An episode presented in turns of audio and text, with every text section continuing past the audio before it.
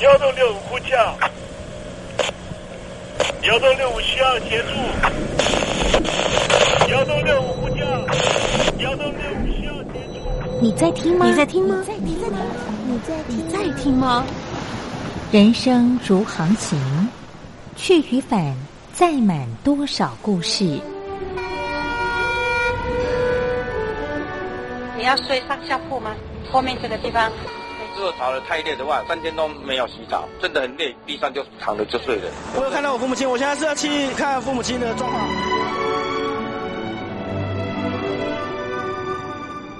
聆听故事湾，让每个故事找到属于自己的码头。我到了那儿以后，我们就往妈妈家去。我一到那边，就感觉我妈妈已经她能够活活下来都不容易。我知道，他没他没跟我讲，我也不敢问，好好苦。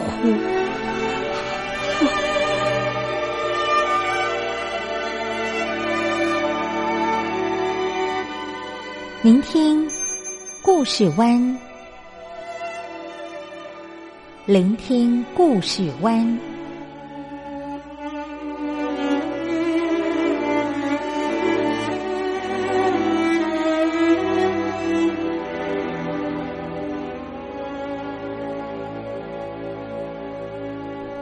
故事总有一个停泊的港湾。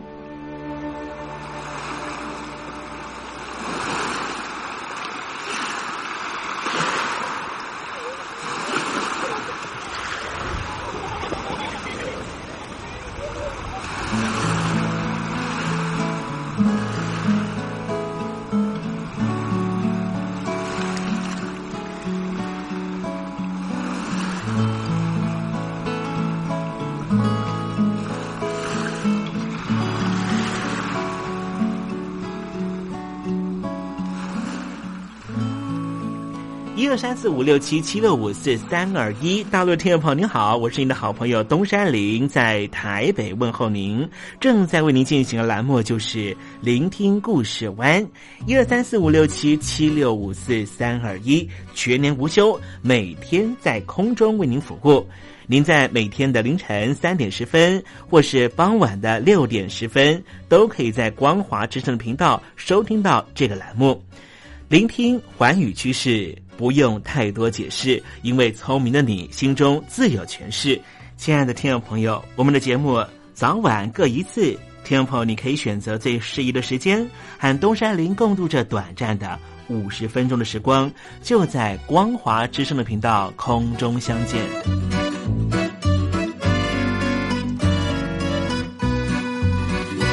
听众朋友，收听、聆听故事湾东山林的节目，到底能够听到什么样的内容呢？尤其啊，我们环宇全世界，焦点放到神州大陆啊，光是整个中国大陆呢，就有将近九千家不同的大大小小的电台了。我们的节目到底有什么不一样的地方呢？嗯，让东山林自吹自擂一下吧啊。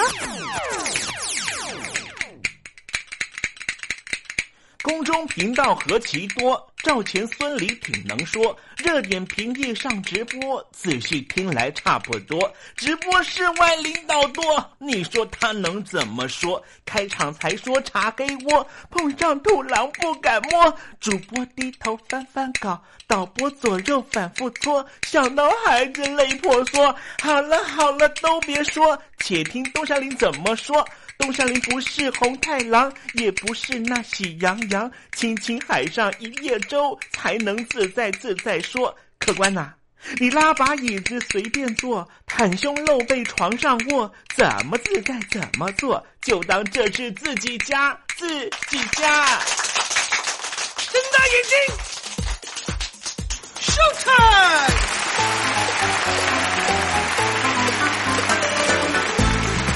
听众朋友，你好，我是你的好朋友东山林，在台北问候您。正在为您进行的栏目就是《聆听故事湾》啦。为什么节目的开场要这样的隆重呢？因为在凌晨三点钟的时候才进行我们的节目啊。听众朋友可能正在打瞌睡之中，或是呢在睡梦之中，所以呢要赶快把听众朋友呢让那瞌睡虫踢到九霄云外啦。听众朋友，今天的节目非常的精彩，千万不要错过喽。那么精彩的内容到底包含了什么呢？赶快让东山林为您报告。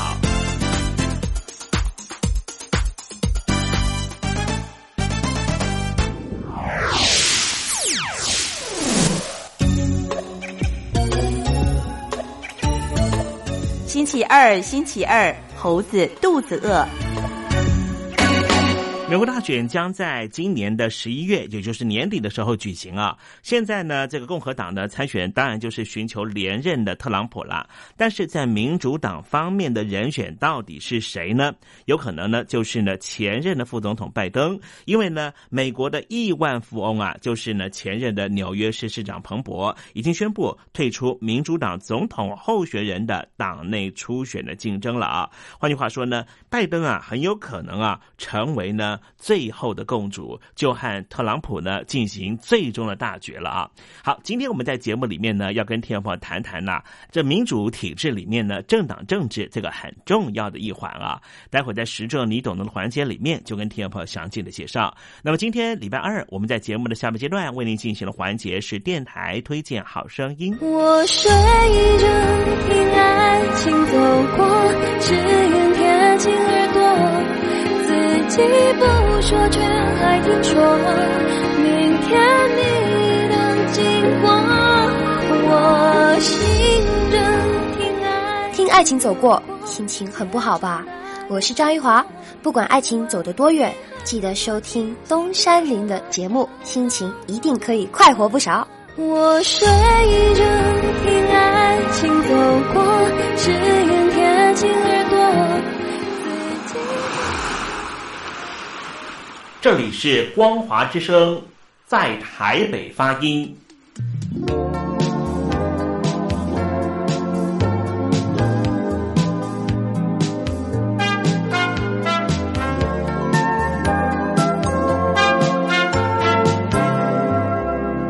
现在，请习近平同志讲话。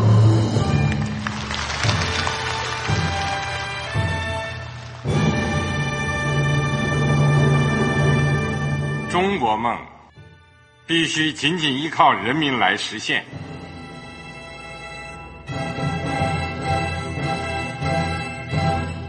好国民得关心家事、国事、天下事。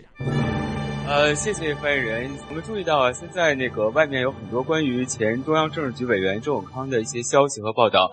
我不知道发言人对这个事情有没有什么可以呃透露、可以披露的？国家对于公事啊。不是什么东西都要公示的。我只能回答成这样了，你懂的。那么作为天津市来说，每年要偿还的这个公路建设的贷款量有多大？哎，这个郝国民，这个偿还的得回避时政敏感议题。因为他这个这个事儿，我就不好再说太细。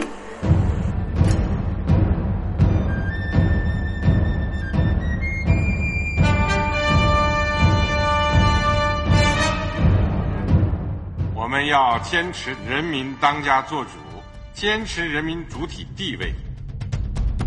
任何官方不宜说太细，期望您体谅的话题，尽在实政，你懂的。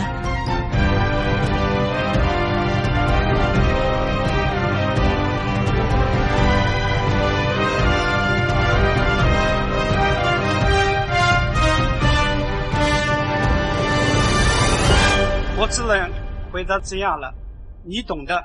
那些官方无法为您说太细的事情，就让东山林为您详细的说明白。天婆早上好，晚上好，正在为您进行的栏目就是聆听故事湾。此刻为您进行的环节就是时政，你懂的，一同关心焦点话题。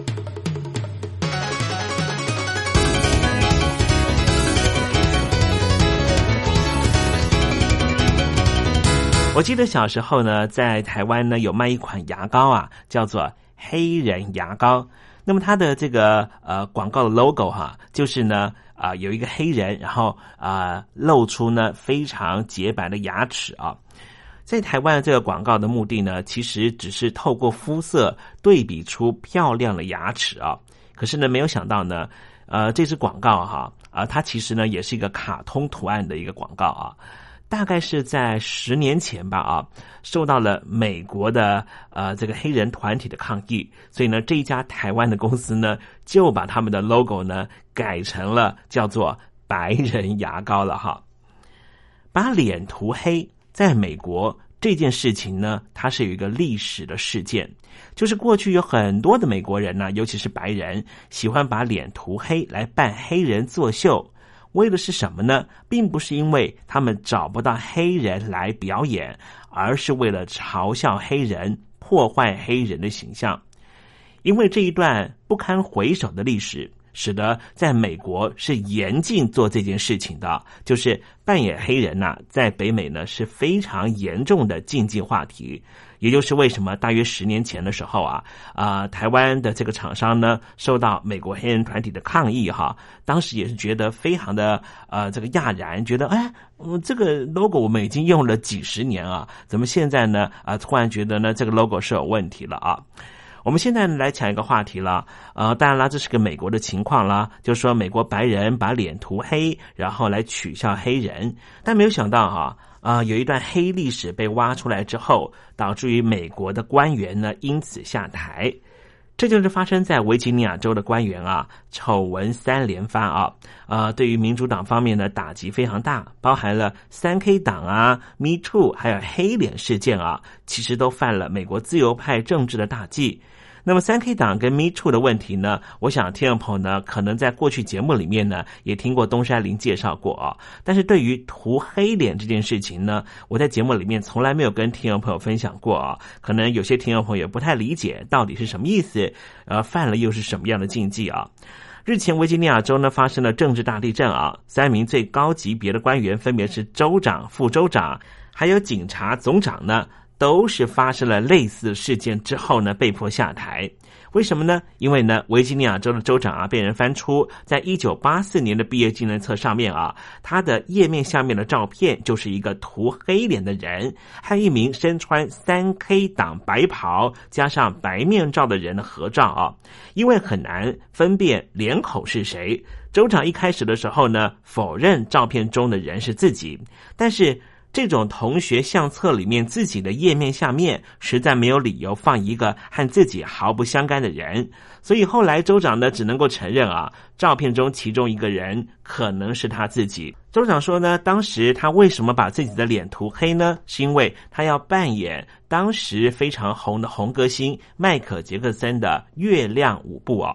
这州长事件发生之后呢，检察总长呢也公开呼吁州长要辞职。但是非常丢脸的事情呢，就是之后又被媒体发现，这一位检察总长在十九岁的时候也有一张照片，同样把脸涂黑，扮成一位黑人的饶舌歌手。那么维吉尼亚州的副州长呢，是因为先前涉及了 Me Too 事件啊，因为有两名女子指控过去曾经被这副州长给性侵啊，所以呢，他也提前下台了。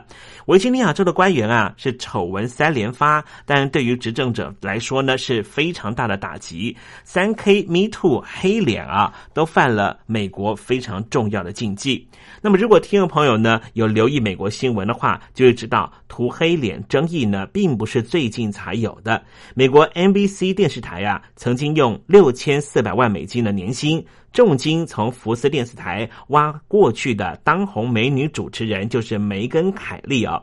那么在二零一八年的九月份左右呢，就掀起过一个很大的争议啊，因为当时梅根凯利在节目中说涂黑脸是可以接受的，引来了大批自由派观众的不满。在观众和广告商的压力之下，NBC 不得不把凯利的节目从黄金时段拉到乐色时段。那么凯利呢，也为这件事情呢，因此和 NBC 有了官司啊，也闹辞职了。那么在十九世纪的时候啊，当时呢黑奴刚刚解放啊，黑人还是没办法从事很多工作，比如说呢舞台剧。那么这时候呢，舞台上面如果有黑人角色的时候怎么办呢？他们就会把白人的脸涂很黑，扮黑人。所以回头来看呢，这种做法呢会勾起黑人两类的不愉快记忆。第一种就是黑人不能从事艺术工作本身，这就是被压迫的象征；第二种就是剧本的内容，虽然有部分涂黑脸是艺术需要的权宜之策，因为他们需要黑人角色。黑人在剧本里面也不一定被丑化，但是更多的剧情都带有以黑人为笑料的素材，更有甚者还有专门以黑人为笑料的剧目。当时的黑人角色都是被丑化的对象，黑人被视为低等、低智商、不开化、懒惰等等。舞台剧和电影把黑人视为嘲弄对象，或者至少是以这些成见作为笑料。时间的轨迹继续往前推展，后来黑人可以从事艺术工作，但是白人继续用扮黑人的形式加强这种成见。十九世纪到二十世纪初期，美国还流行一种黑人搞笑剧，主要就是白人扮黑人，然后以取笑黑人为乐。在十九世纪废除蓄奴之后，黑人的处境一度稍微好转。但是到了十九世纪末，南方白人蓄积的怨恨，加上随着社会达尔文主义和白人优越主义，美国又发展出南方视角的历史观。这种历史观认为，奴隶制并没有那么差，白人奴隶主不但没有苛刻他们的黑人，没有从黑奴身上发大财，相反的。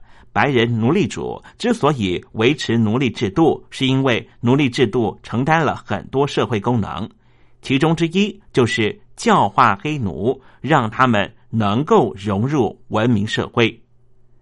在这种史观之下，无论从学术界、舆论界、艺术界或是政治圈，都产生了奴隶制平反的美化风潮。被誉为美国南方经济研究之父的菲利普。借由对比战前数十年的黑奴不断上升的黑奴价钱和不断下降的棉花价钱，得到了结论：黑奴制度是不赚钱的，或者至少没有其他投资来的回报丰厚。之后有学者进一步解释，黑奴制度之前之所以能够盈利，是因为美国南方一再扩展土地。但是，随着向西的土地扩张已经到了极限，黑奴制度基本上已经无利可图。即便没有南北战争，也是会消失的。在艺术圈，一九一五年，著名的电影导演格里菲斯制作了一个《国家诞生》的这部电影。这一部现在看起来是种族主义非常强烈的影片，大受欢迎。虽然这部电影里面使用的技术和叙事手法都是革命性的。但是它迎合了当时的风潮，才是受欢迎的主要原因。在这部电影里面，所有主要演员角色都是涂黑脸的。当时掀起的美化风潮，带动了南方各地树立联邦标志物。二零一七年，美国掀起了去除联邦标志的风潮，那些标志大多都是二十世纪初期的产物。在美国的平权运动之后，对于黑人的歧视日渐减少，但是以涂黑脸取笑黑人的情况一直延续到电视年代，也就是一九六零年之后。在美国和英国都有很多电视节目继续以刻板的印象取笑黑人。或许这时候的本意已经不是种族歧视，但是这种通过贬低黑人的搞笑形式。依旧是对黑人的冒犯。这些节目一直到一九八零年代之后才视为，这时候也正是美国开始讲政治正确的年代。正是因为有这些历史上的不愉快记忆，很难认为黑人对黑点的反应是过激的。值得指出的是，在东亚地区找人涂黑脸扮黑人也很常见，即便不是以专门的电视节目出现。在一九九零年代，香港的电视节目有不少有趣的桥段，都有找人涂黑脸，用古怪的腔调说话，扮丑逗笑料。虽然他们多半不是扮黑人，但是却是扮演印度人或是东南亚人。而且透过丑化制造的笑料，仍旧是如出一辙。在中国，二零一七年，中国找人涂黑脸，发出奇怪的声响扮印度人；在二零一八年的央视春晚上面，又找人涂黑脸，用夸张的身材比例来扮演黑人，在国际上面都引起了争议，给中国带来很大的负面影响。中国有人认为外国人是小题大做。但是试想，连 DMD 拍广告找个中国人吃意大利食品都被人认为是侮辱中国人，那么堂而皇之的扮黑脸、涂黑脸被外国人争议，又有什么不能想象的？外国人真的是小题大做了吗？我们回到今天所提的维吉尼亚州的话题，其实撇开州长身份和选举因素，州长涂黑脸那是一九八零年代初期。正是刚刚开始强调涂黑脸是一种冒犯的年代，而各地的进展不一。一些学校的学生依旧上演涂黑脸的舞台剧，但是在选举即将来到的年份，维吉尼亚的政坛丑闻所涉及的种族，还有刚才听到的 Me Too 性侵风波，其实都是民主党最强调的政坛核心禁忌。或者是说，那就是美国的民主党之所以存在的重要价值。民主党一直都是选择站在少数人这一边的，这也就是为什么后来这些事情成为了美国共和党最有力的道德武器。同样的道理，上个世纪初期的时候，中国共产党到底是凭借着什么成为老百姓幸福的政党？中国共产党选择和弱势站在一起，中国共产党选择和农民和劳工站在一起。时至今日，已经取得了执政权的北京当局的中国共产党，经得起时代和价值的考验吗？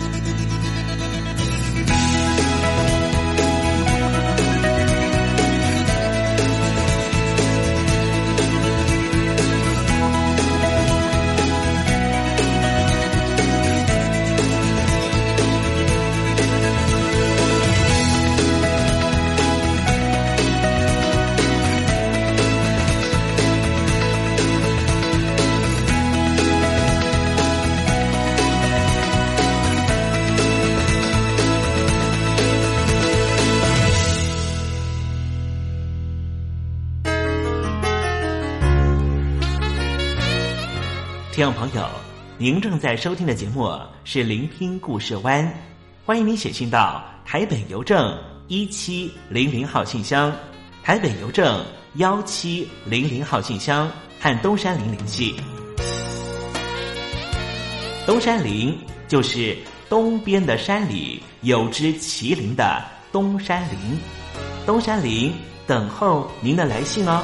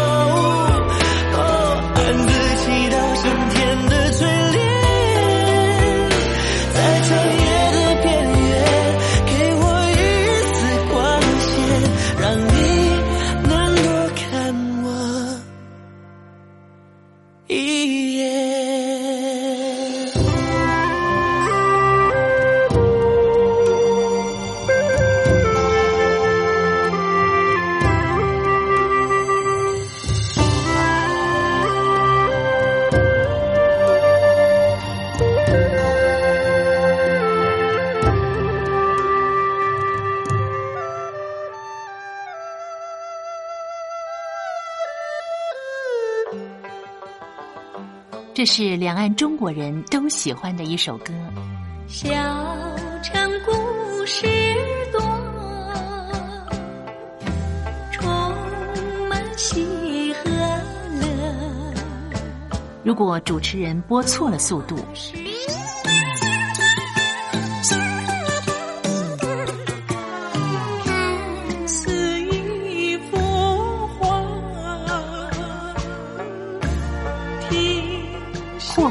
或慢的走调歌曲都不是听众喜欢的。人生境界真善美，真理已包括。两岸和谐关系也得循序渐进，快慢相宜。小城故事真不错。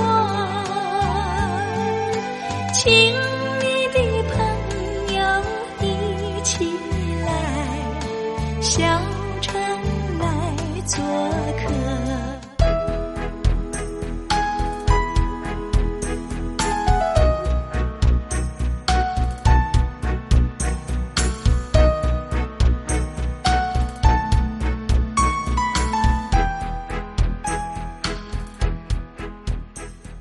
生活中少不了知性的真，生活中少不了理性的善，生活中也少不了感性的美。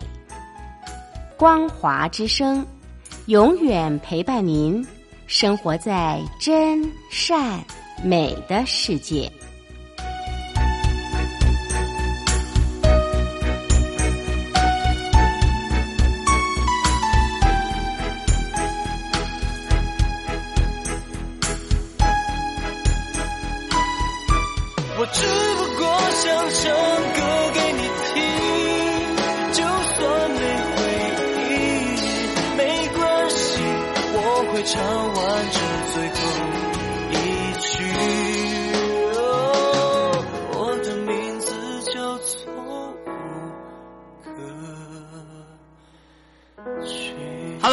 的听众朋友，你好，没错，我就是吴克群。不管你现在在做什么，不管你现在在哪里，吴克群和光华之声在台北问候你。我只不过想唱歌给你听，用尽我全力，一首歌。这里是光华之声。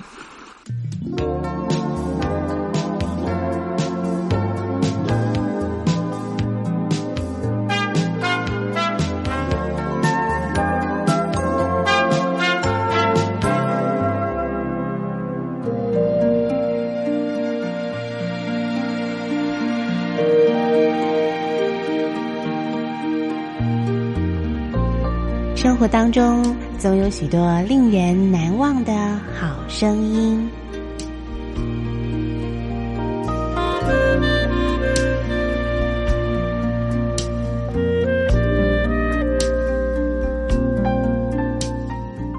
电台真心推荐，只想给你最好听的好声音。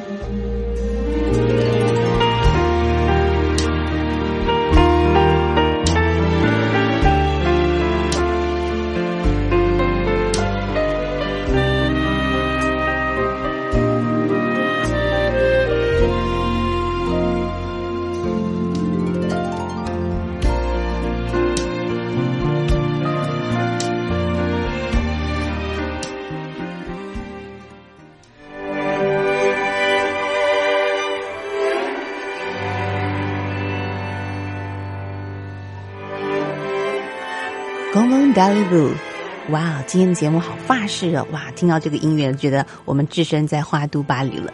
对了，今天的电台推荐好声音呢，要为您推荐就是柏林爱乐十二把大提琴所推出的演奏专辑《花都巴黎》。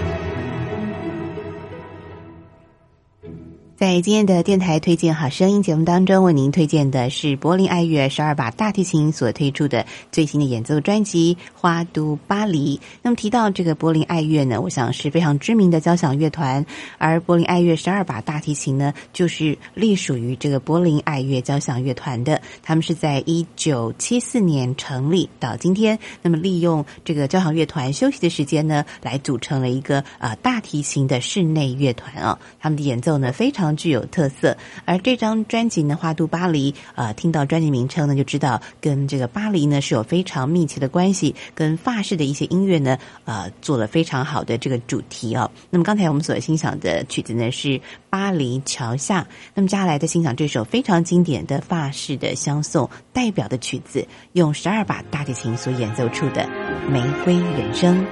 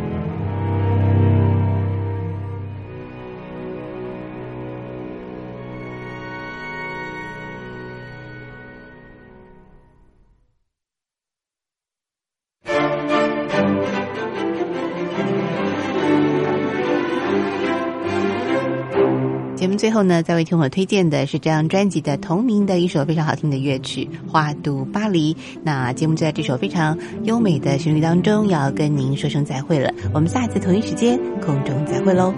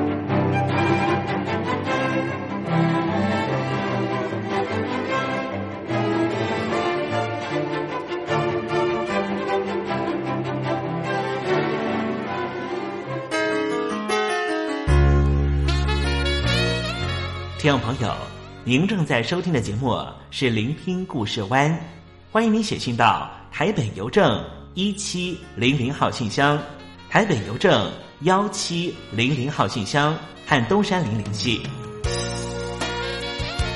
东山林就是东边的山里有只麒麟的东山林，东山林等候您的来信哦。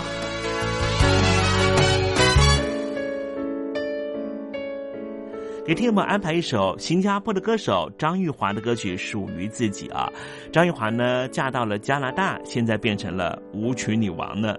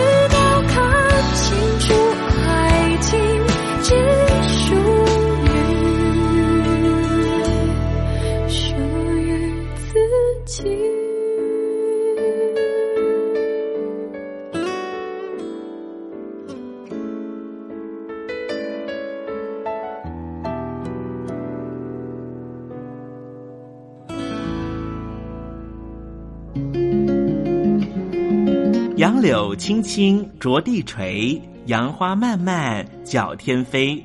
柳条折尺花飞尽，借问行人归不归？听众朋友，这首出自于隋朝的送别诗，作者是什么人已经没法考据了。但是诗句里面借由折下柳条送给友人的情节描绘，也确实传达出对朋友那份恋恋不舍的情谊。节目接近尾声了，要跟听众朋友说再见了。